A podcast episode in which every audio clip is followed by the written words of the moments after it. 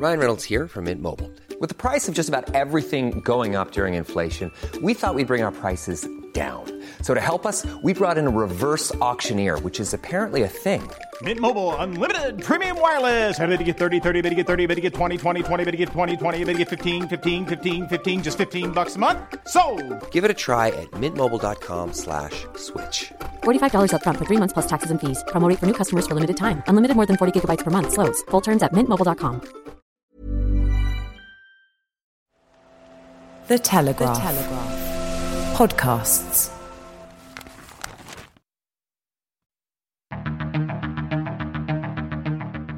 I'm Francis Dearnley, and this is Ukraine, the latest. Today, we analyse frontline reports that Russia is running out of shells, discuss whether the current military situation is favourable or unfavourable for Ukraine, cover the news President Xi will talk to Zelensky after the former's trip to Moscow, and hear more from a conference in Oxford with key figures about the future trajectory of this war. This hideous and barbaric venture of Vladimir Putin must end in failure. We need a military strategy for Ukraine to gain a decisive advantage on the battlefield, to win the war. Nobody's going to break us. We're strong. We're Ukrainians. Every weekday afternoon, we sit down with leading journalists from the Telegraph's London newsroom and our teams reporting on the ground to bring you the latest news and analysis on the war in Ukraine. It's Tuesday, the 14th of March, one year and 18 days since the full scale invasion began. And today I'm joined by Associate Editor of Defence, Dominic Nicholls. Later, David Knowles interviews the head of a Ukrainian IT company. They talk about business life in Ukraine over the past year and how they approach maintaining a proper work life, war life balance. I started by asking Dom for the latest updates from the battlefield. Well, hi, Francis, and hello, everybody. So it's been fairly quiet in terms of movement on the battlefront, still very violent in the Donbass around Bakhmut. Today's British Defence Intelligence estimate or their assessment talks about shell rationing. Now we we know we, if you just look at the any maps you can you can find, and the Transatlantic Dialogue Centre is a good one here. Ukrainian think tank that we've that we've visited a, a, number of times. Good for showing where the where the shelling has been. They periodically sort of once a week put out put out a map showing the last seven days of shelling.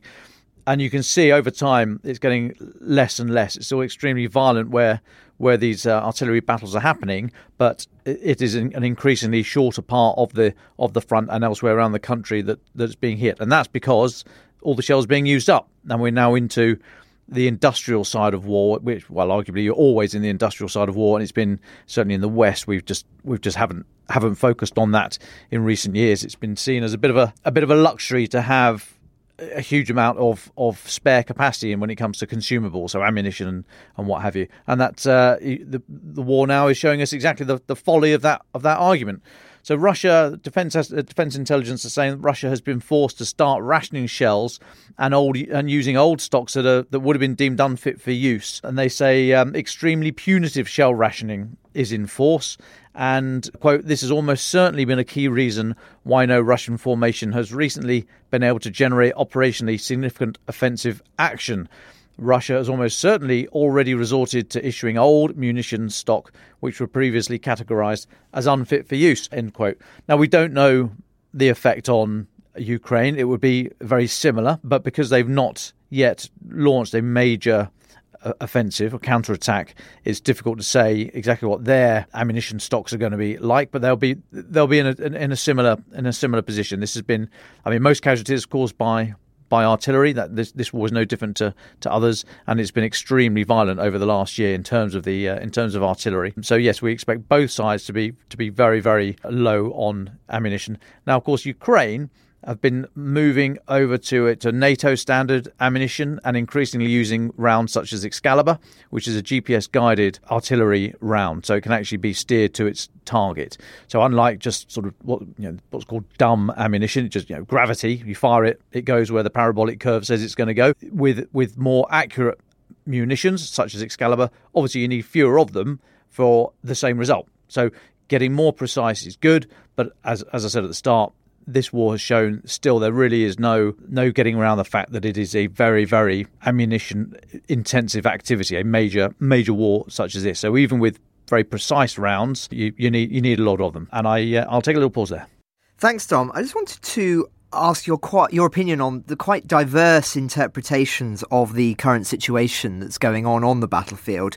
One reads in the New York Times some more optimistic analysis from the Ukrainian perspective. They cite the uh, upwards of 200,000 dead or injured on the Russian side. They talk about how Russian blogs have with with very big followings have taken a rather dim view of how things are going uh, from the Russian perspective.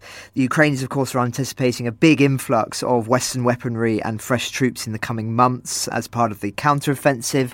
And the New York Times even talks about where those that, that counteroffensive may be pushing east from Kherson and south from Zaporizhia towards Melitopol.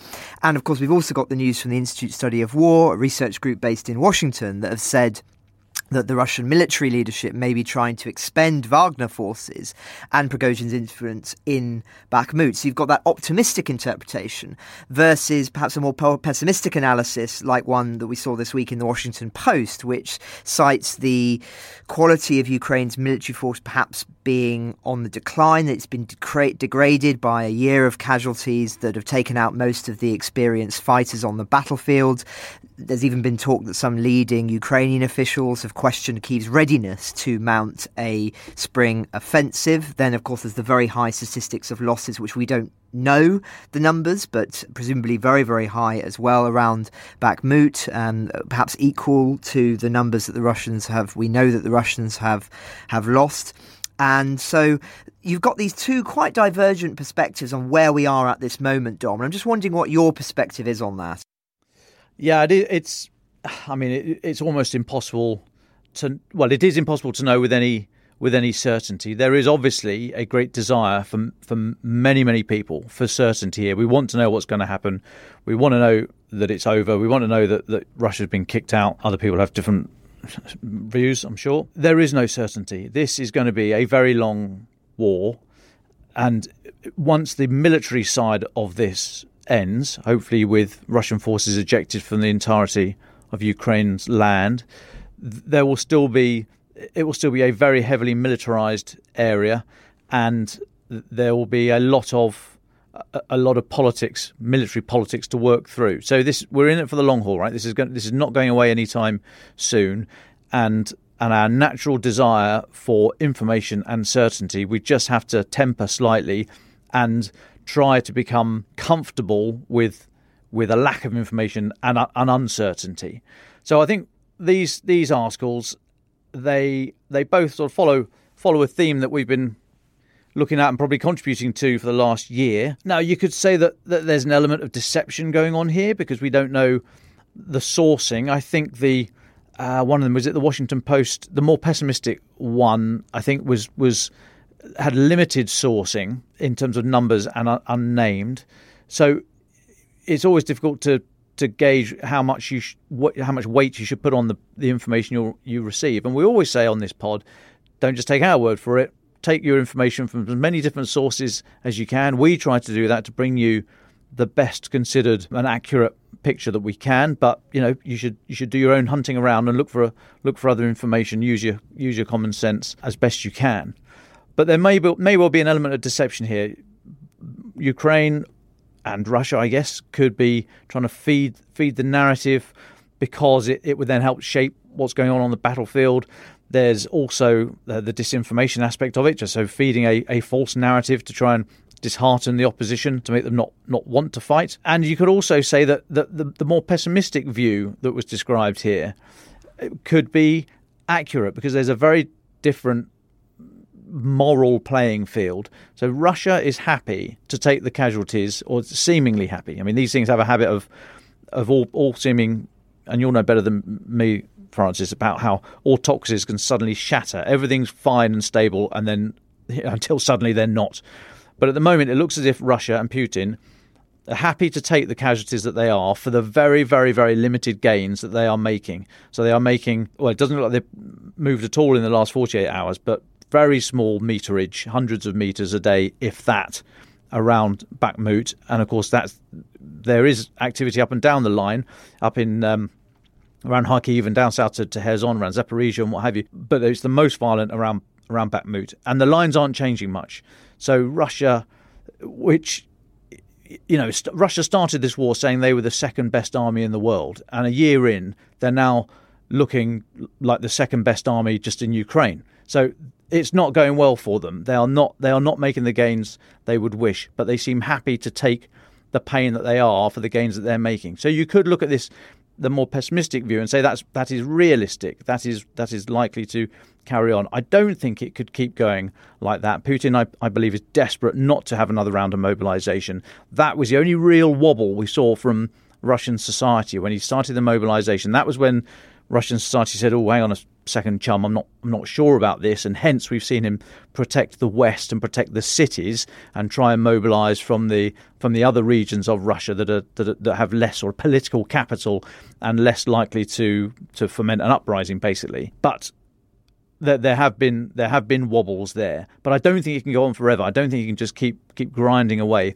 with these untrained, poorly equipped, badly led troops. So I think, as ever, the the reality is somewhere in between both of those articles. It is it is a very long drawn out. It is going to continue to be a long drawn out war. You could view the pessimistic side as as realistic, but you could also say, well, this bodes well for Ukraine because they also seem to be happy to take the pain that they are taking around Bakhmut. We think that for every the, the stats seem to be six or seven for every dead Russian there's one Ukrainian KIA killed in action, and Ukraine might take the view that that is an acceptable price to pay for what they want, which is to buy time to build this combined arms army, wait for the ground to harden, and push on later spring into the summer. So both sides might be content with the status quo at the moment. Both sides might be content with this the more pessimistic view as described in one of these one of these articles. So I think it's it's a bit of both. Long-winded way of saying I don't I don't know. I think, but I think the truth is somewhere in the middle. As ever, I would I would urge people to take their information from many many different sources, not necessarily to find an answer because I don't think there's going to be an answer to this anytime soon. But to to keep yourself I know inoculated, if you like, against the worst ravages of of information that can come at us from uh, from a war. So I think the more you're informed, the better able you are to to veer and haul with the with the blows as, as they land and, and keep an eye on what, what's really going on. Thanks, Dom. I would echo that. And I think also something that was quite interesting I saw in the Washington Post piece, and there's a US official cited speaking on the condition of anonymity so that they could be candid and saying that actually the situation on the battlefield may not reflect a full picture of Ukraine's forces because Kiev is training troops for the coming counteroffensive separately and is deliberately holding them back from the current fighting. And if that's true, then it may not have this this kind of impact that the or, or at least the, the the fears, the perceived impact of these losses that we're suffering in Bakhmut uh, may not actually have an impact on Ukraine's capacity to launch the counteroffensive. So that would go against perhaps the more pessimistic line in the New York Times. But I, as I say, I echo your perspective, which is that almost certainly the truth lies somewhere in between these these two different um, angles on, on where we stand. Now, before I ask you about what you heard at this significant conference on Ukraine in Oxford yesterday, there's just a few diplomatic updates I think I should whiz through. I spoke quite at length yesterday about President Xi and the meeting that's going to be taking place in Moscow next week. Now, we've heard another update on this in the last 24 hours since we spoke yesterday, which is that Xi now plans to hold talks with President Zelensky for the first time since the Russian invasion last year.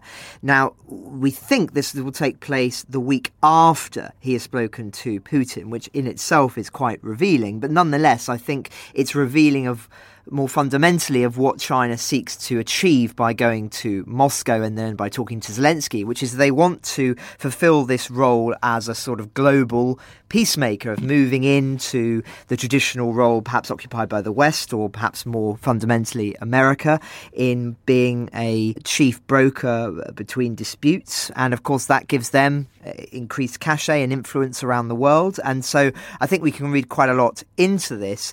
Now, what's quite interesting as well in the past 24 hours in a story that's not really been that widely reported but is hugely significant in the region region is that Beijing has scored quite a diplomatic coup by hosting a talks between Saudi Arabia and Iran which has concluded with them reopening diplomatic relations between those two countries. So this matters because uh, the Middle East, of course, has become increasingly significant not only with regards to the Iran nuclear deal and Iran's role in providing uh, weapons to Russia, but also in terms of the energy markets. And so this is China trying to, again, increase its influence in the Middle East at quite an important moment on the geopolitical perspective of things. I think also it's worth contextualizing this too, in that this has been a continuing theme of Xi's presidency. He has continued to assert, ever since he took power in 2012, the importance of China in acting as this kind of broker. He's been more assertive on the International Monetary Fund, for instance, and has said that they should um, reflect the more the desires of the developing world. He said things like uh, that China should actively participate in the reform and construction of the global governance system and promoting global security initiatives. Of course, we've spoken much at length in the past about the Belt and Road initiatives that have taken place in Africa and other places. So, this is a broader strategy that we're seeing evidence of here by China to essentially muscle into spaces that would traditionally have been occupied by other great powers, if that's the way of articulating it. And so, obviously, we've spoken already about what we think the, the kind of peace conversation would look like with regard to Ukraine and anything that would be being offered by Putin or by, by China to Zelensky. And I don't think it would be anything near what, what, what Zelensky would be willing to accept at this stage or ever. So I'm not expecting there to be some kind of revelation in the next two weeks, but just the very fact that it is taking place, the, the fact that Xi wants to speak to Zelensky and is going to Moscow, I think is revealing of a broader trend, which, as I say, I articulated in more detail yesterday. Now, in other news, turning back to Europe, also on this theme of China, it was quite noteworthy, I think, that Olaf Scholz became the only Western leader to congra- congratulate Xi on starting his third term. It was a very short note. He just said, I would like to congratulate you warmly on your third term as president of the People's Republic of China. So, not much there, but as I say, it is indicative of Germany having a slightly more nuanced uh, perspective on China or naive perspective, uh, depending on your point of view. And uh, Scholz, of course, has been. Um, much more vocal in saying that this mustn't become a new Cold War and that this is a moment for the West to continue its relationship uh, undisturbed with China and not allow Ukraine to disturb that. And I say this is another example of him doing so. Some other quite interesting news from Germany, however, that I wanted to cite, which is the Parliamentary Commissioner for the Armed Forces there has released her annual report today, and it's been pretty damning on the state of the German military. Indeed, she goes further than that and says that Germany is suffering from a greater shortage of of weapons and equipment than before Russia's invasion of Ukraine a year ago. She denounced the government for being slow not only in spending the 100 billion euro special funds set up last year to bring the forces back up to scratch, but also in replenishing the military stocks after rushing arms to Kiev. And I'll read a quote Our troops welcome the support for Ukraine, although it tears big holes into their stocks when howitzers, multiple rocket launchers, or Leopard tanks are handed over to Kiev. It must be clear that the moment a howitzer is handed over to Ukraine, the process of ordering a replacement must be launched. So I only mention this because, of course, this has been an ongoing theme in the last couple of weeks as we mark a year since Olaf Scholz's speech of Zeitenwende, the, uh, the, the, the, the turning point moment, which was articulated, he believed, by the war in Ukraine and said that this was the moment that Germany would step up to the plate, would arm, would, would be a, a key player in in Europe, and yet perhaps some of that those promises have not yet been fulfilled. And I say this report is from Germany uh, itself, so I think it's quite revealing about the state of play from the perspective of some in Germany, but of course not all. Just turning to Finland briefly, the Prime Minister Sanna Marin has been accused of offering fighter jets to Ukraine without first discovering discussing it with the government, the president, or the military. Now she faces elections next month, which is going to be very interesting indeed. And as I say, this is an example of of her being criticised by some within the country for not consulting on foreign policy and security matters and making pro- promises, particularly with regard to Hornet fighters, that are actually would need to be agreed by other parties other than herself. And so there's been some condemnation of her. But I do think, again, it speaks to the strength of feeling within Finland about the importance of Ukraine being not only supported in the long term, but also being supported in terms of the kind of equipment we received. And of course, we've spoken much about the importance of fighter jets. Then, if we scoot south to Italy, uh, Russia's Wagner mercenary group is using migrants and refugees as a means of hybrid warfare. That's according to the Italian government. So they believe that Wagner is actually driving thousands across the Mediterranean in order to punish Italy for supporting Ukraine. Now, this is quite an interesting story because Italy has uh, had a surge in the number of migrants, about 20,000, more than triple the number which arrived at the same period last year. And of course, we've spoken a lot about Wagner's influence in Africa, and they are indeed citing this as another example of Russia or Wagner, whether they're acting together or independently, of, of sowing destabilizing influences on the continent. And so I thought that was quite an interesting story, and no doubt there'll be more on that in due course. And just the last couple of things the grain deal, I've spoken already about how there's ongoing talks at the moment about whether that's going to be renewed. Turkey have said that there, there, are still talks ongoing about the continued extension of the Black Sea grain deal. This, of course, being very important for the world food economy, as well as particularly Africa and emerging economies down south. In a statement, the ministry cited Russia as agreeing to back a 60 day extension to the deal. And Ukraine have also said that they will stick to the terms of a previously signed 120 day grain export deal, but there still needs to be an ironing out of a final one as to whether to agree to continue it for the foreseeable foreseeable future or whether this will be just a temporary agreements after temporary agreements. But of course, the main significance of the grain deal is that it keeps Russia at the negotiation, the diplomatic table, as it were, at a time when perhaps um, there will be some who feel that, that, that this gives them a lifeline that they don't deserve. And then lastly, the International Criminal Court will seek arrest warrants against Russians for atrocities committed in Ukraine as part of two war crimes cases to be opened. Now, we hear that the prosecutor, Chief Prosecutor Karim Khan, is expected to ask a pre trial panel to approve the warrants against several Russians for the mass abductions of children from Ukraine and the targeting of civilian infrastructure. Two subjects, of course, we've covered very much in detail on this podcast in recent months.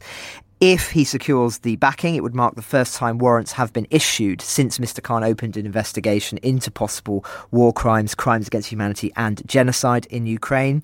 Now, Putin could, in theory, be charged at The Hague, but because the of the way it, it, works there, the likelihood is very slim, as we've talked about, because you can't try defendants in absentia, and it's also, of course, also extremely unlikely that any Kremlin ally would ever face trial because it would require Moscow to hand over anyone with an ICC warrant to the Hague-based court. So, but nonetheless, the significance of this is that the trials with regard to war crimes are only growing and only expanding, which I'm sure many will welcome. So that's where we are in geopolitics. Turning now back to Oxford, not that it's a place I've heard of as a proud Cambridge man. Dom, what can you reveal about what you heard there yesterday? Well, sort of not not a huge amount, which I'll speak about in a moment. But first, to explain what this was, this this was the first what they're calling uh, Oxford Ukraine Summit. It's it was started by the Ukrainian embassy here. They want to make it an annual event, and it was getting senior politicians, policymakers, and people people of influence to, to come discuss a whole range of issues. So it was it was the first one. It was it was good. It was a bit scattergun because I think it was the first one, so yet to yet to find where it was. The difficulty I had was that it was held. Although they didn't say this in advance, which is rather unhelpful, but it was held under Chatham House rules. Now, a lot of people get mistaken by what Chatham House rules are. Chatham House rules, as in the Chatham House, the think tank here based in based in London. Chatham House rules say that you can report what was said in the meeting or in the conference, but you can't attribute it. So I can't. I can say a senior comment editor at the Telegraph couldn't tie shoelaces together. I can't say Francis Dearnley tripped over on the way to, you know, et cetera, et cetera. So you can't you can't attribute things. You can just you can, but you can say what was in the what happened in the what the discussion was. So um, I'm slightly hamstrung in that in that regard, but it, it was a good tour de force about Ukraine's position regarding EU membership and NATO membership. We spoke about that yesterday with Viljar Lubi, who's the um, Estonian ambassador here in the UK. He very kindly came on came on the pod live to discuss that. The big thing there, I mean, the whole idea of, of Ukraine accession to NATO seems seems a long way down the road I mean, it was uh, it was hosted by the Ukrainian ambassador, so I don't think that's um, that's telling tales out of school that, that, he was there, and he offered the the opinion that actually what Ukraine are being offered at the moment is basically a membership action plan, which is what NATO NATO roll out for for countries that want to join. And he said, well, we've had that already, or that's that's what you what anybody could be given, and we're in the middle of a war. We've held off the, the Russian army for a year, so they they would expect more in that in that regard. I think I think NATO is a long way down the line, but on the EU, possibly closer to home. But again, as we heard yesterday, and just to, just to reiterate it, one of the one of the panelists from a from a very good think tank made the made the point that there are three, even though of the seven tests laid down by the EU for Ukraine, they, Ukraine have met four. This is basically all around around reform of the judiciary and and um, corruption and what and what have you. So Ukraine has they've met four of these seven tests already. They're expected to meet the other three by the end of the summer, before the next big EU meeting. However, even then, it looks unlikely that there will be a swift move into the EU by Ukraine for three reasons, and these were. Firstly, there are a number of countries who are very nervous about the enlargement of the EU bloc to include Ukraine because that would allow freedom of movement, and there would then be yeah, potentially a huge number of, of Ukrainians that want to leave the country seeking work elsewhere. Not not ideal for Ukraine, and it could have it could have impact on other countries around Europe. So some people nervous about that. Also nervous about what that would mean by enlarging and including Ukraine. What that would mean for the cost of rebuilding. And as we said yesterday, the World Bank think it's going to cost at the moment conservative estimate $300 billion. So that's number one. The second one was there's moves at the moment to move away from the unanimity vote, as in everybody can have a veto. And now this might help in Ukraine's favour because there was a suggestion that actually, with whatever relationship the EU has with whatever's left of Russia after this war, if Ukraine were admitted now, they would have a veto over that relationship. So, so some countries are saying, well, that's that's a little bit sharp. And then finally, there are, there's this, this feeling, and it's mainly one country, it's mainly Hungary, who are would like to hold up Ukraine's accession to the EU for, to try and wheedle concessions out for themselves. So there's still a long way to go on the EU. But then, just to just to close this bit, again, Chatham House. I won't say I won't say who it was, but but given the, the, the recent British political chaos, I think I'm I'm okay to say that remarks I'm about to say came from a recent former British Prime Minister. So there you go. I'm not revealing the source because it could be a cast of a number of people given the chaos that we've gone through recently. But a recent former British Prime Minister said that it's battlefield success that will dictate the politics, and said Vladimir Putin has comprehensively destroyed the argument against Ukrainian membership of NATO. I thought those were quite interesting. But then this this individual said, you know, and you might, well, I'm not going to say anything else, but this individual said, quote, 2023 is the hinge of fate, folks. This is it. This is the moment. I'm afraid the war can go either way. I'm afraid to say I'm starting to hear that our objective now is to put Volodymyr Zelensky in the best possible military position from which to negotiate. I'm starting to read learned articles in the Times saying that it would be a good thing if we got into position where he was able to parley with Putin. And you read that in America, they're increasingly believing that Ukraine will not actually be able to expel the Russians from all of their territory and therefore it's going to be necessary to think about a negotiation. That is not good enough. I think it's a complete mistake. We've always underestimated what Ukrainians can do. We got it completely wrong at the beginning of the war, and they proved us wrong. We've learned in this conflict so far that sooner or later we give the Ukrainians what they need, so let's give it to them sooner rather than later. End of quote. So I think it was quite provocative. That obviously went down well with the with the crowd. Whether or not that's able to translate into any political heft, given the people that were there, I don't know. It is it was not a controversial opinion or position say, as I think you'd uh, you can imagine, given the event. But it was good to see it laid out in very stark terms. But um, yeah, so it was a good, it was a good starter. I hope to do it again next year. I think it will it will evolve, and there will be other other you know, fora where these these arguments are thrashed out. But I thought it was a good mark in the sand. It was um, it was good to go and see. It was good to go and be a, be a part of. But yeah, I just wish they told me in advance that it was going to be Chatham House rules, because otherwise I, I would have been able to uh, would have been able to tell you who that was, folks. Well, thanks, Dom. I just out of interest, was there much good discussion of Crimea, which of course has been something that has been really a key focus for us on the podcast recently? Uh, yes, there was quite a bit, and I spoke uh, in the sidebars to a um, a former Ukrainian defense minister who who said, I mean, he he said it's going to be an extremely tough fight. Crimea is essentially just a fortified position right now, even though the large part of the Black Sea Fleet, especially the Kilo class subs, have moved uh, to mainland Russia after the drone. Remember the maritime drone strikes a few months ago. But it's still a an extremely tough nut to crack.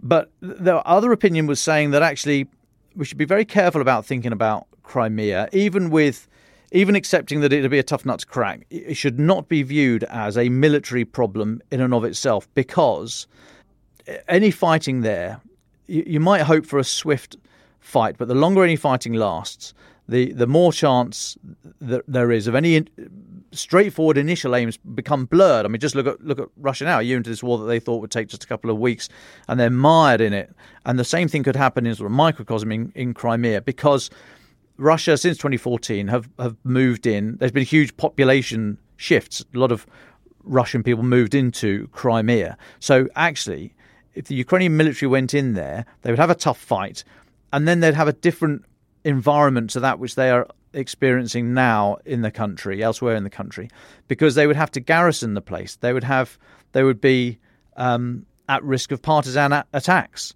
Plus, it's a very different type of, of military activity to work in and amongst a large civilian population. A civilian population who arguably could be trying to flee the fighting, either north through the land bridge, possibly unlikely if that's the direction Ukraine have come from and it's very violent there. They might try and get over the Kerch Bridge if it's still standing. So there'll be absolute chaos. There'll be a lot of fighting. We should anticipate that there'll be a huge number of civilian casualties caused by by the fighting. I don't. I'm possibly.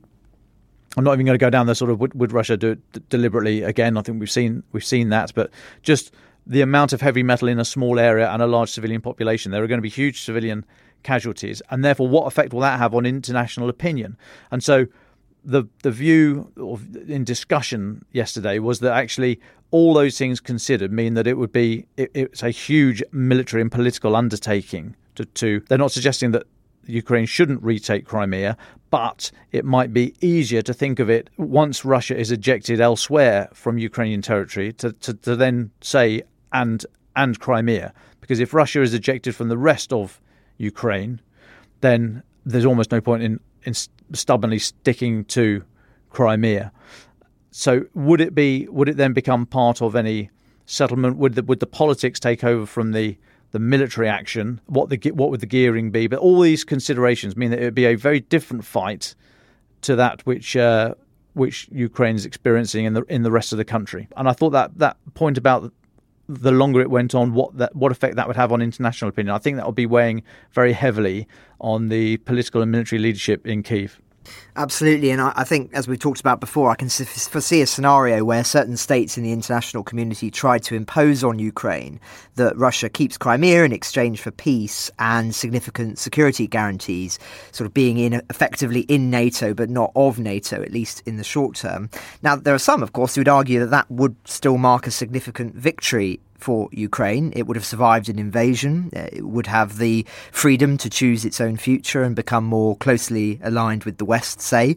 And it would be safe in the knowledge that Russia would not be able to invade them again with those security guarantees. But as we've talked about, you, Ukraine believe that Crimea is absolutely integral to both their territory, which is true under international law, and to their future economic security. And I think it's also important to emphasize that for many Ukrainians, Western security guarantees ring hollow after the Budapest Memorandum of 1994, which saw them exchange their nuclear weapons left over from the Soviet era for certain guarantees, which they argue were later broken by Western powers. So, on that basis, I'm sceptical that Ukrainians, certainly in the short term, will be willing to concede Crimea for any security guarantees. And on that basis, they will be wanting to pursue avenues for taking Crimea via military means. And that, I think, does sort of go against what the kind of consensus view, as I say, is in the international community in the West, which is I think they expect for large parts of Ukraine to be restored in the Donbass and other areas, and for Crimea to be the leftover part of the country that may well be up, up for grabs, as it were, at the negotiation table. But as I say, I think that contrasts sharply with the Ukrainian perspectives, both amongst the political elite, but also amongst the people as well. Certainly the people that I've spoken to from both of those groups. So I think that there's going to be some obviously things can change. You know, this is going to be a long war. Things that the situation may evolve, but as things stand, I think that's a big, big gulf and one that will that we'll have to um, monitor quite closely. But anyway, uh, Dom, we're, we're we're almost running out of time. Can I just ask what your final thought is for today? Yeah, I'm going to be looking tomorrow at the budget. Budget day here in the UK. Chancellor's are going to get on his hind legs and start chucking money around the place like a fire hose. We'll see what happens for defence. There's been a lot of chat recently. We got defence got uh, we got told five billion over the weekend, two billion to replenish stocks, and three billion for the nuclear enterprise, i.e., the Britain's future nuclear attack submarines and the AUKUS deal with US and Australia. So whether or not there'll be any more money for defence tomorrow, unlikely, but we'll be watching with interest. And uh, and I love budget day because the whole the, the paper gets filled with budget stuff, so I can just sort of sit back and put my feet up and all the rest of it. Cue a horrific day for Dom tomorrow, but we sh- we shall see. Yes, I think it's going to be a similar situation for me, but at least they buy us sandwiches here at the Telegraph whilst we're watching it. And now David Knowles' interview with Andrew Byzov, CMO of Academy Ocean, a Ukrainian IT company, to talk about business life in Ukraine over the past year. Andrew, thank you so much for joining us. Can I just ask you to introduce yourselves? Of course, David. Hello, everyone. Thank you for inviting me. I'm Andrew, or in Ukrainian, Andriy Byzov. I'm head of marketing and sales at Academy Ocean, it's smart learning management system that was founded in Ukraine. Speaking about Academy Ocean, my company, it's really important. We have closed our website for Russian and Belarusian users. And instead of our website, they see just pictures with ruined cities and information that their, their politicians have started the war against Ukraine. So, just to be clear, if for, so for Russian users and Belarusian users, if they're trying to access Academy Ocean, they get a special different set of web pages than users in other countries would get. Is that right? Yes, you're right. So they won't see anything except the pictures and videos and information that their politicians have started the war. I just wanted to tell two things about our company that we have done to give you some picture. We stopped working with all clients from Russia. We had some. And actually, there was a problem because a lot of Ukrainian companies were traditionally using some software from website builders, learning management systems, and, and others. And when invasion has started, of course, we were thinking about the safety of our employees. But when some weeks passed and employees were moved from the most dangerous cities like Kharkiv, you know, it's still in under the pressure and it's still really dangerous city. We were thinking with our founder, Vladimir Polo, about what we can do to help Ukrainian companies, to help them stop using that software from Russia because they spent money in Russia and they, as it said, they sponsor uh, Russian missiles and tanks. So we thought that we have to do that. And because of it, actually, we never had any discounts at the convention. You won't see Christmas sale or Black Friday sale. I don't like it actually. But we made the biggest discount ever that we had. One thousand dollars and a free month for every Ukrainian company that will stop using Russian software and that will start using Academy Ocean Ukrainian product. It's the first part.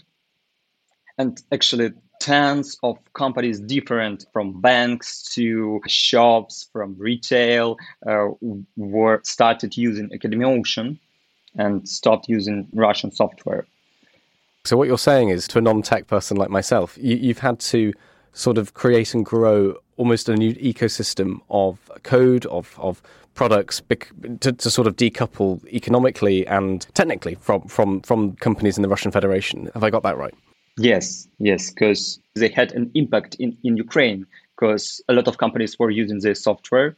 So we created this that program, and a lot of Ukrainian companies stopped using Russian, Russian software. Their not only stopped sponsor Russian budget and, and also they are using Ukrainian ones. It's really I, I feel that it, it may help us in the future and actually it helps them now. Just talking a bit more generally about the sector you work in, about tech, what's the impact of the full scale invasion? What, what's the impact been on businesses in your area and on employees? I mean, I, I know Olha, you mentioned that you know lots of lots of people, lots of companies have, have moved west, have gone into Poland, and gone into other countries. So could you give us a, a sort of overview of how of the last year and how that's impacted the area of your business? I just want to start about why IT industry is really important for Ukraine because you know that we have dramatically decrease in economics, but IT industry is the only industry that has grown this year. And also before that, it had some impact on the whole our export. But now it has around 40% of all, all Ukrainian export because there are some problems with grain, metal, with real offline things. But we can export uh, our software and a lot of global companies have their R&D in Ukraine that, that is working here. And speaking about our sector, actually, there were a lot of problems.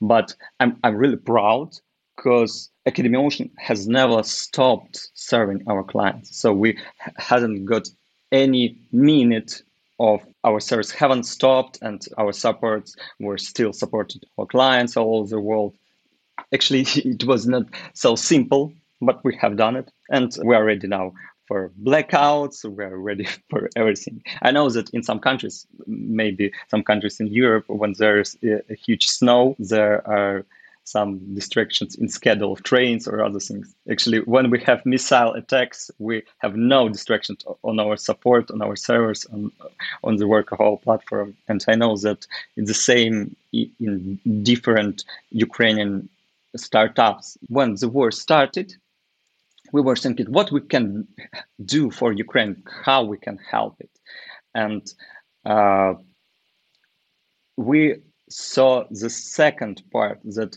ukrainians hrs and lds have a really challenging time because millions of ukrainians are moving from the east part of ukraine to the west one and they're trying to find a job. It's a people that don't know how to do the job, so you have to onboard them, you have to help them with mental health and other things. So with the two parts, we with my team thought that we may ask some HRs and LDs, global influencers, would they give webinars for Ukrainian HRs, L&D professionals for free? And I was so surprised when one by one they said, okay, agree, I want to do anything that I can.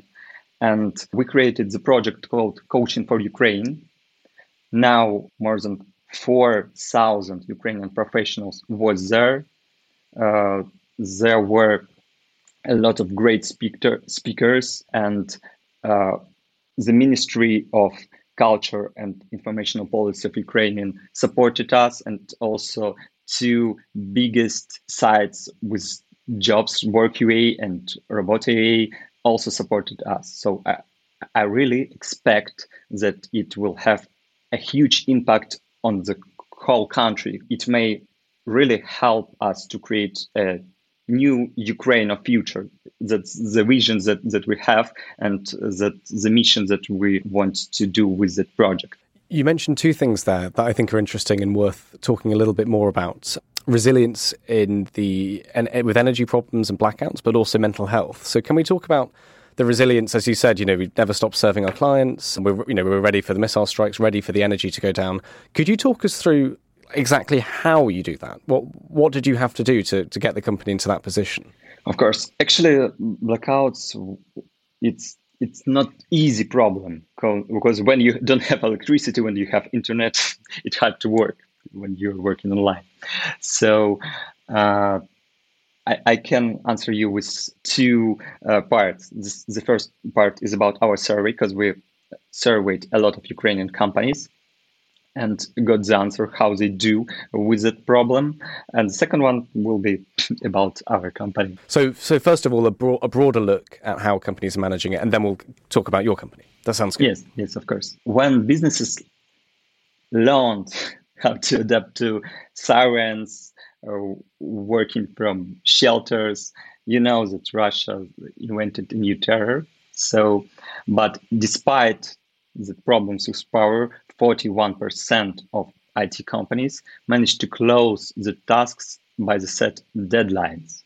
Also, nearly 82% of certain companies' employees continue to work during the problems with power. And actually, 97 of companies have generators. They have water reserves. They 75% of them have Starlink or internet that can work without electricity. 30% have heaters because it's important because it's winter now actually. Uh, 41% have autonomous heating and actually there's other part employees that are working from home they have charging stations starlinks and also they use in- internet technology called gigabit internet GPON that helps you to have internet when you don't have electricity Speaking about our office, actually, our offices, all our offices became ready, as I say, for zombie apocalypse. Because it has six different internet providers, including Starlink. We have powerful generator for four floors when we don't have power. We have fuel for that. We have water reserves and food for some time. And actually, after first missile attacks that offices became a real island of hope of help and stability because it was the only place where you can go because sometimes we had problems with mobile and we don't have mobile networks we don't have electricity and uh, actually you even can contact your relatives. But when you're going to office you even you may have showers there there are electricity there are food there are water. So it's our island of stability that helps for for every our people. That's all. So actually i i think that now nothing can stop us from working productively because we may have missiles attack alarm we may not have electricity actually like it was uh, an hour before our call here in odessa but i'm still here and i can work and can speak with you so you've talked about the sort of the resilience of the office, the building, the company itself. Can we talk a little bit about? I mean, you touched on it earlier, the the mental health of employees, because of course a, a year of you know, the full scale invasion will take a, an awful toll on people's nerves, on, on on their mental health in general. How do you work with employees to help them with that? And you know, again, what are the details of this? What do you what do you do? Now we understood that it's really important for every employees to keep their mental health in a good shape to do two things. First, body, because you should eat well, you should sleep well, you should care about yourself because sometimes it's hard when you don't have electricity actually because in my building uh, when i don't have electricity and have water as well uh, because it, it's working on electricity and elevators doesn't work I, am living at, at the 27th floor so I have a, a real powerful legs now. But you should care about it. And of course, we just hired internal psychologists that help employees to deal with their pro- problems because we have sometimes we have meeting with him as a whole and actually everybody can work individually with him because we understand that, understand that it has a huge impact on the whole business when employees can't work and about their mental health. But actually, I have the second part with our survey that can tell about other companies. Please, please. So, so now you've given us, you've told us what you do in your company, but for the rest of the IT sector, how, how are they dealing with this? Yes, actually, it was a year when IT companies understand more how mental health is important. They are regularly investing in it, and our survey, Academy Ocean survey, shows that almost 95% of companies they agree that the mental health affects the company's results. And 52% of answer claimed that full-scale work caused a rise in awareness and action toward investments in psychological health for employees. Nearly 20 percent, excuse me, 12% of South companies plan to invest more in psychological health in employees in 2023. And at the same time, it was unusual that millennials were among the most vulnerable age groups to recent events in the country. 36% noticed uh, deterioration in productivity among employees aged from 27 to 41 years after the start of full-scale invasion. And it's also unusual that Gen Z holds the second place. So uh, 22% of that employees noticed uh, deterioration too in productivity uh, for employees aged from 20 to 26 years.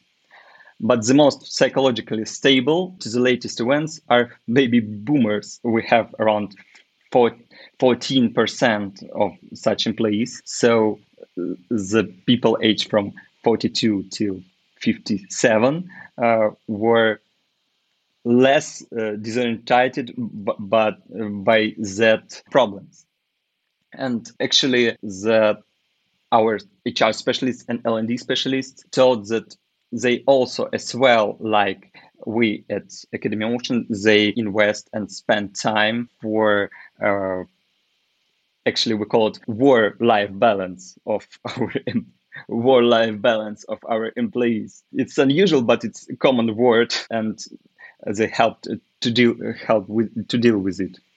And there is one more thing about one more trend that is a bit unusual in Ukraine, but we have started to using it at our company. Our founder, Vladimir Polo, decided that we are mindful enough as employees that we may stop checking in, that we may stop be in a work in some amount of time, like eight hours. Every employee inside Academy Ocean have his own goal, what he should do for a company to grow our company. And that's the reason because we trust our employees, we stop tracking working time, and you can work as many hours as you want to. You, if you can achieve your goals, and the only thing that every worker should do to achieve the goals, and you have the full support to to do it. You psychological help, actually help of mentors, help of your team lead and others, and everybody is trying to, to achieve those results. Because actually, we have a team uh, now in eight countries. Around half of them is still in Ukraine, but a lot of uh, people are working, and it's hard to con- control them if, if you don't have a goals. But if it's mm, you may understand what company uh, want from you, and it's not matter of the time. And we have some uh, the same trend trend is some IT companies that they trust their employees, and the trust became more and more during the war. Well, thank you very much for that, Andrew. Is there anything else you wanted to mention about about the IT sector, how it's changed, how it's adapting? Yes, yes. I just wanted to say about the women role, because actually in IT traditionally were a big amount of women, not in developers, but there as well. But now our survey showed that the women role in Ukrainian IT companies became more and more. Uh, I, will I'll try to find on some numbers. That Lviv IT cluster data show that a lot of men's are are in army now actually. And we have some some men that are in army from our company too. And around 7000 ukrainian anti specialists are serving in the army. Uh, and actually it means that some of the, some of the work are on on women and at the domestic market of Ukraine, women are getting promoted and running companies in the most di- difficult times for our country. And according to our data, 51% of us companies promoted women in that year. And 20% of companies, women received C level positions.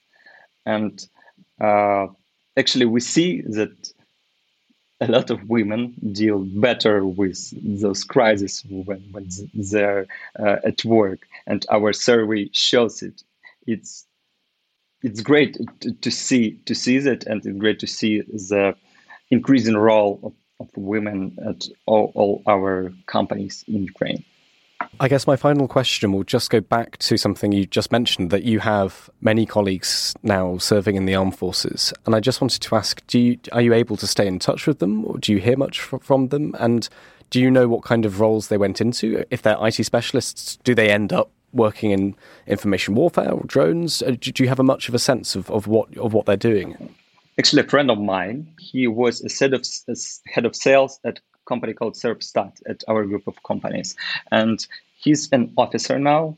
Around 200 people are in his control and he's an army. And actually, we are trying as a company to help every our uh, employees that uh, that are is an army now. We bought generators, we, we bought, bought forms, and actually we're just asking every time them how we can help you.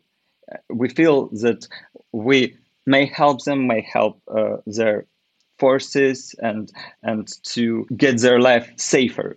Because we have stories when that bulletproof vest that we bought saved someone's life and it's not about money. It's about your impact. And actually i, I just wanted to add one more thing about uh, it companies that are volunteering. because we have around 200 thousand people in Ukrainian IT armies that are trying to do something with informational front. And a lot of IT companies spend their marketing budget for Ukrainian military, for, for Ukrainian forces, and even our company, as I said, NetPeak Group, the group of companies, we are in Odessa near the Black Sea, and we thought how we can help Ukrainian military forces to keep our city safer. So uh, NetPeak Group, together with other Ukrainian company, Genesis, it, it's a, a, global company too, we bought a sea drone for Ukrainian army. Actually, uh, we had to spend a lot of money, but but it's really dangerous for Russian ships, and we hope that will help them to keep our city safer. Andrew Byzov, thank you so much for your time. Ukraine the Latest is an original podcast from The Telegraph. To stay on top of all of our Ukraine news, analysis, and dispatches from the ground, subscribe to The Telegraph. You can get your first three months for just £1 at www.telegraph.co.uk slash Ukraine the latest. Or sign up to Dispatches, our Ukraine newsletter, which brings stories from our award winning foreign correspondents straight to your inbox. We also have a Ukraine live blog on our website, where you can follow updates as they come in throughout the day, including insights from regular contributors to this podcast. You can listen to this conversation live at 1pm each weekday on Twitter Spaces. Follow The Telegraph on Twitter so you don't miss it. To our listeners on YouTube, please note that due to issues beyond our control, sometimes there is a delay between broadcast and upload. So if you want to hear Ukraine the latest as soon as it is released, do refer to podcast apps. If you enjoyed this podcast, please consider following Ukraine the latest on your preferred podcast app. And if you have a moment, leave a review as it really helps others find the show. You can also get in touch directly to ask questions or give comments by emailing ukrainepod at telegraph.co.uk. We do read every message. You can also contact us directly on Twitter. You can find our Twitter handles in the description for this episode. As ever, we're especially interested to hear where you're listening from around the world. Ukraine the Latest is produced by Louisa Wells and Giles Gear, and today on Twitter, Robbie Nichols.